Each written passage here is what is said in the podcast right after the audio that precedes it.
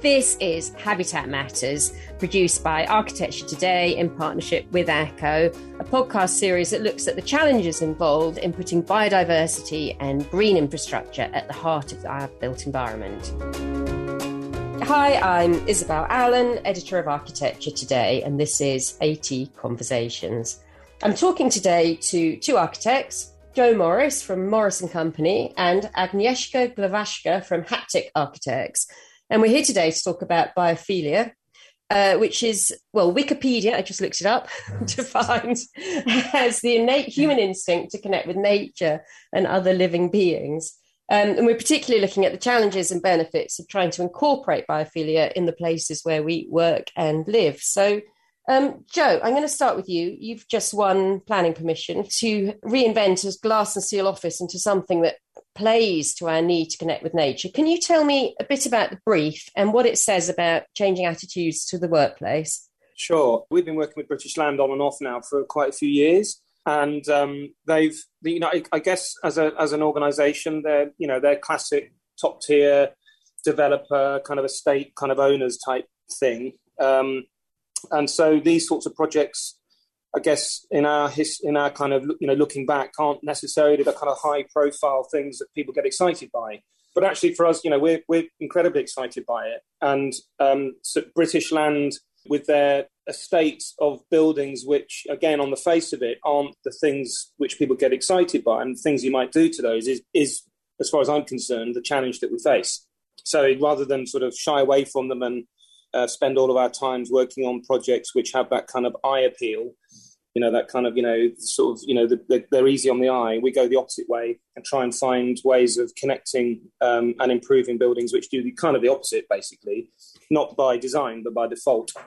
So this project is uh, uh, it's one of a number of buildings which the um, that British Land own in the Paddington Basin, um, or called Paddington Central. Um, and it's a building which is, you know, it's less than 25 years old. In fact, I think it's 21 years old, so it's kind of new. Um, and it just goes to show you how far, I guess, we've come in our thinking in a relatively short space of time, because it, as a as a building, is the absolute antithesis of everything that we espouse at this moment. So the whole idea of nature, amenity, um, opportunity for serendipity, for chance encounter, for exchange, for engaging people at ground, and all sorts of things. This building does none of that. It's a hermetically sealed, faceless, characterless glass and steel box. You know, um, a corporate um, kind of rollout of efficiency over program. So to change buildings like this uh, is actually really difficult if you're not adding anything. If you're not adding any additional area to a project, then it's very difficult for clients' viability to make sense of any investment. You know, what's the point of it for their cash flow for their investors? So um, ordinarily on these sorts of things, the way the way um, a, a project like this would happen is you sort of add something somewhere, and the process of adding it generates area. That area yields a rental income over a period of time, which then can be transferred back into something which creates the fun bit. So this building doesn't do that. What we've done here is we've decided with British Land through a sequence of studies, feasibility, concept strategies, that sort of thing, is that if we were just to, in effect, open the facade up and get people to kind of step outside, then there is value in that programmatically. And that's where they can basically forecast an uplift potentially, which makes sense for their viability.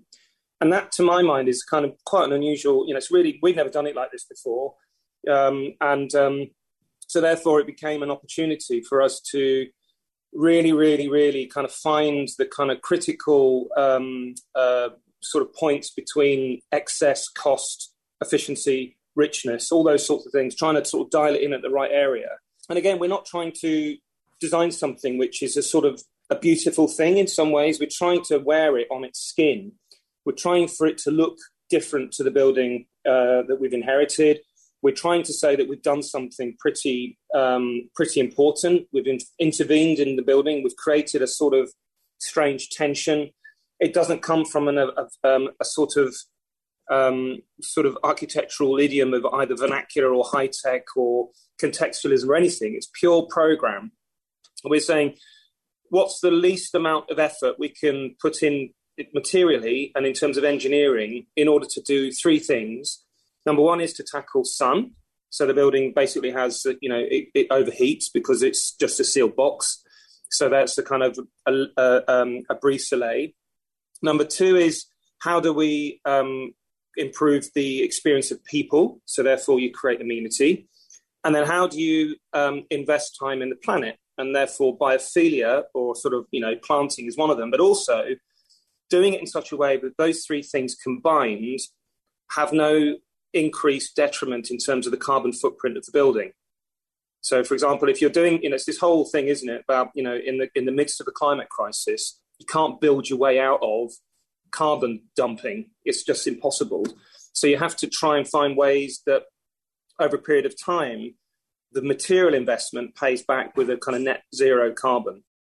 So, um, I'm going to go to you now because obviously, um, you know, what Joe's talking about in a way is finding the lightest touch, quickest way to make our building stock fit for purpose. Um, I'm interested in the project that Haptic did, which won the Davidson Prize. Congratulations. Thank you.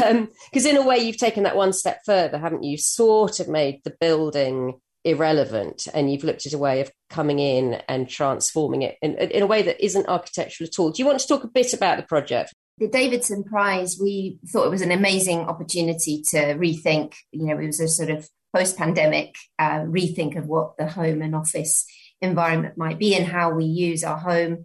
Um, you know, following the kind of changes that we've, we've seen uh, in, in, working patterns and, and living patterns uh, through the pandemic.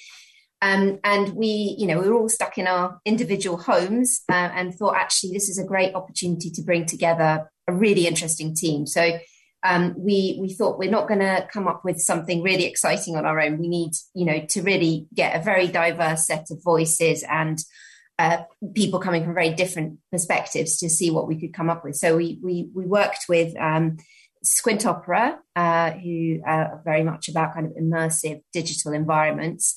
Um, we went to BioID at UCL and uh, found somebody there who was, you know, really interesting research uh, researcher who, who worked with us um, to think about how we can kind of uh, generate sort of natural forms through uh, digital means. We also work with Coda to Coda, who are a um, sound uh, design practice, and with um, fantastic uh, poet, spoken word poet called Lionheart. So we we were really interested in this sort of um, marriage, I guess, of, of, of, these different influences and to see what we could come up with. And we were all almost instantly all kind of drawn to this idea of, of, of nature somehow, you know. So I think we started off with the idea that, you know, what we all miss and what we all love is the experience of nature. Um, and that you know in our homes not everyone has access to this um, you know when you kind of hear about people being stuck you know, on the first floor, you know, even, you know, up at the top of the tower block with a very small balcony and kind of having that feeling of um, no access through the pandemic, um, or only, you know, having to go out to the park, but that your home didn't offer you that sort of respite potentially. So, and we also, because of the, because of the team, I think we thought it was we wanted to do something other than sort of physical uh, intervention and, and, and something that was very could, could kind of have an effect on everyone. So it wasn't about a new typology for a you know a, a city block or a, or a kind of a type of room or a type of configuration um, of, of, architectural space.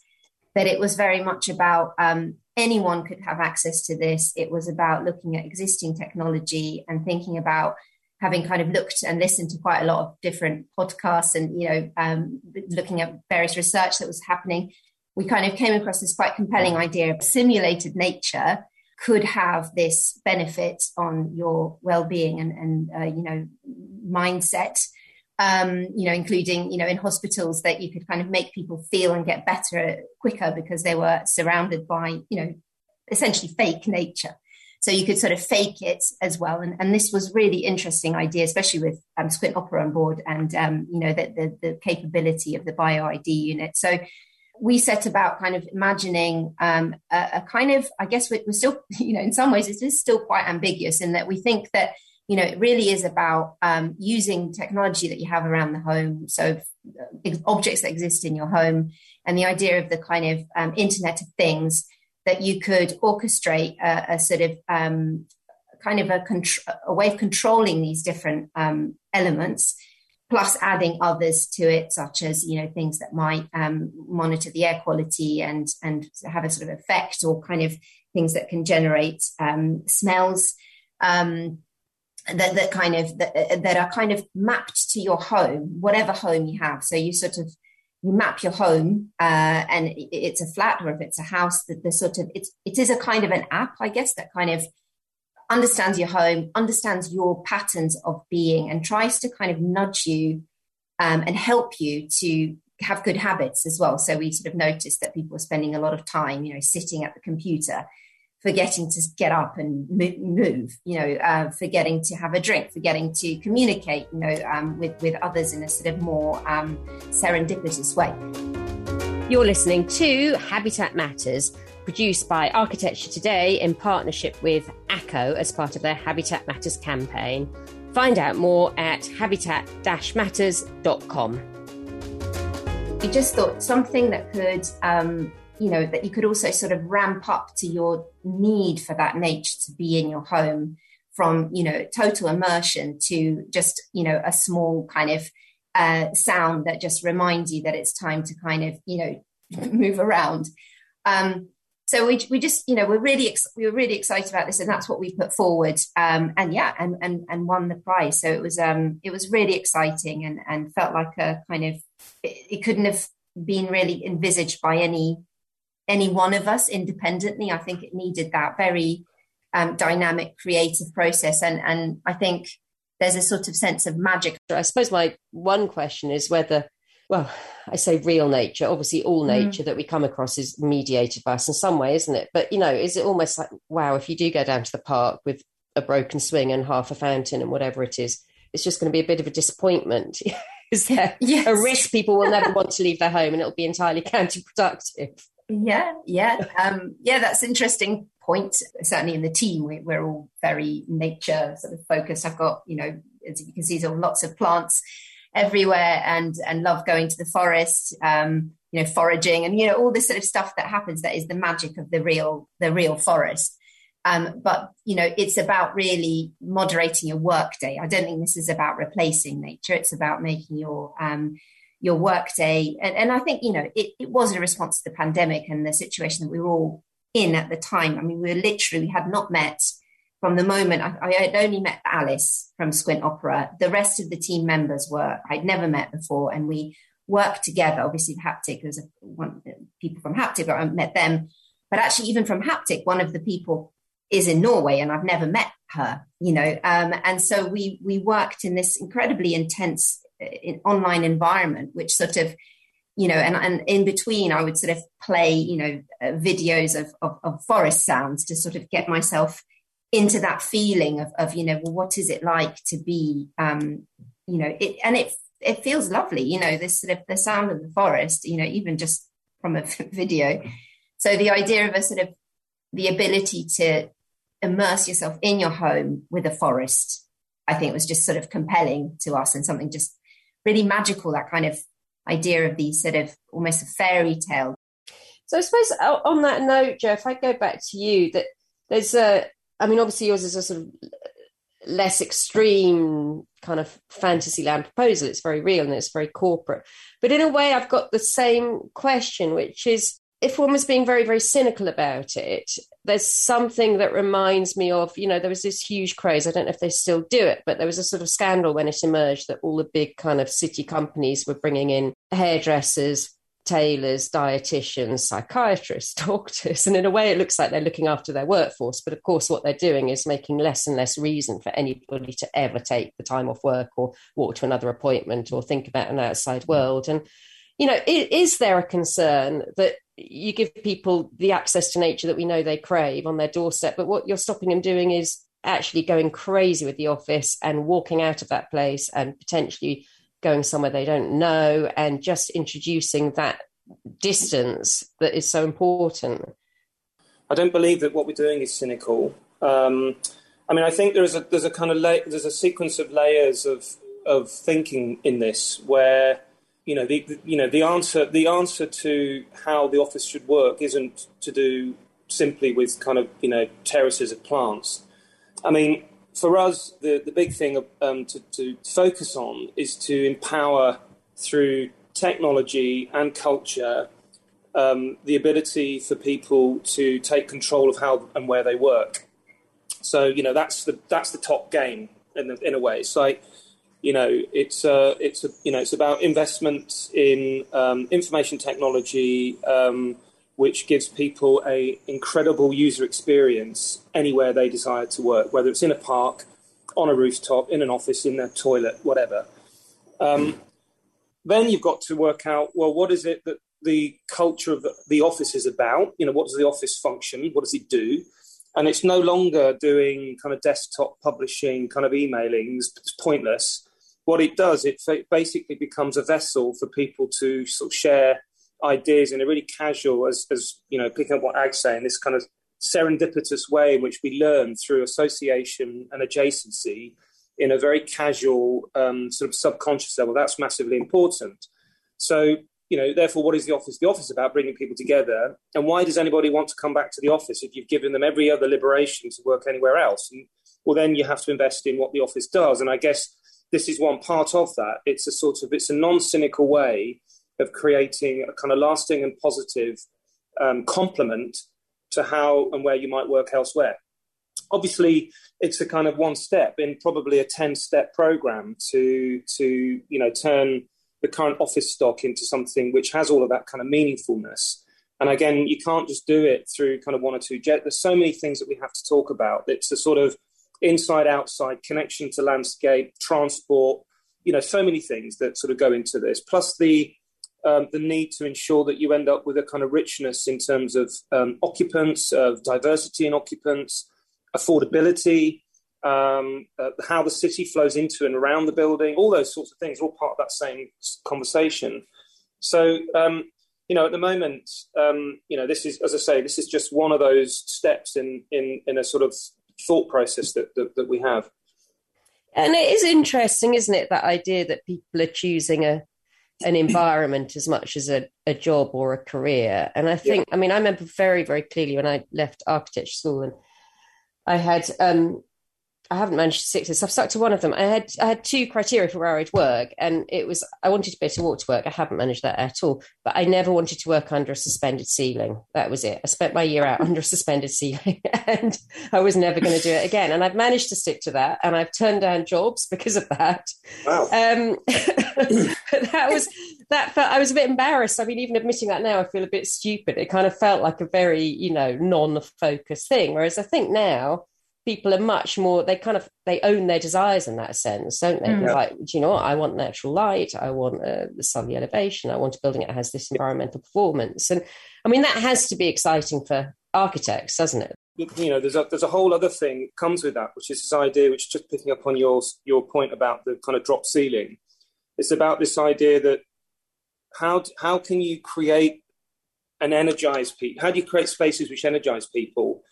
Uh, whilst doing as little as possible with mm. you know materials um, because I think you know the office culture is effectively people. The office culture isn't kind of big pink fluffy poofs that you sit on and sort of you know strange strange kind of gimmicks. It's a sort of it's it's this whole idea of being you know really um, uh, really adaptive, really flexible, sort of future fitting ideas about kind of adaptive space which really focus on user and people experience. That's the, that's the critical mm. thing that we, we, we all need to, I think, sort of really focus on.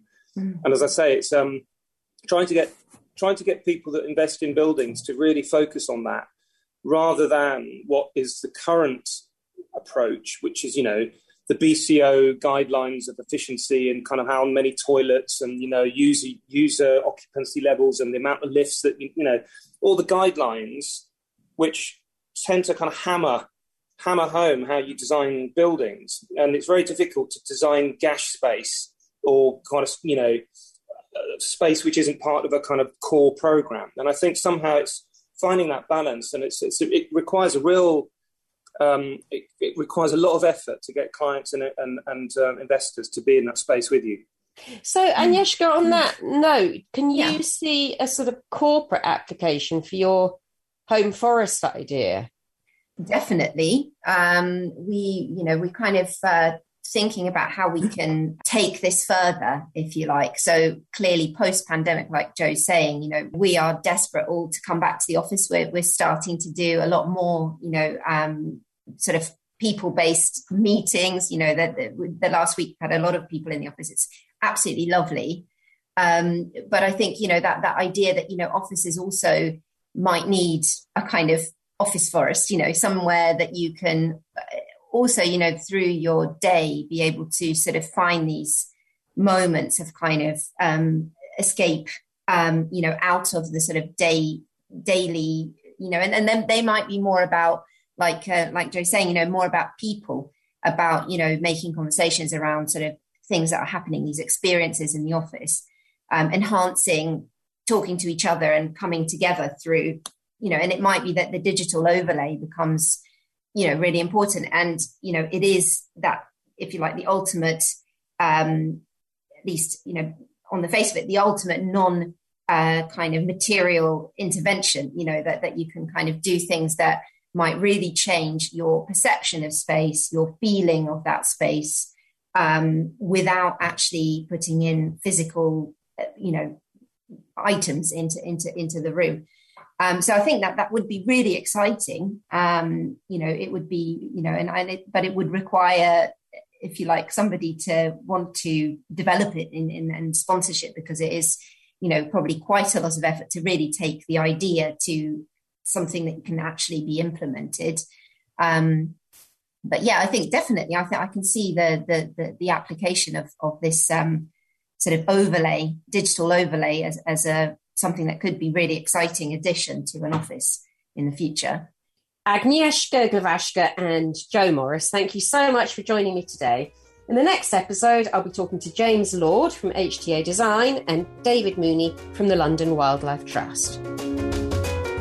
You've been listening to Habitat Matters brought to you by Architecture Today in partnership with ACO as part of a whole series of webinars and podcasts about bringing biodiversity into the built environment. To find out more, visit architecturetoday.co.uk forward slash podcasts.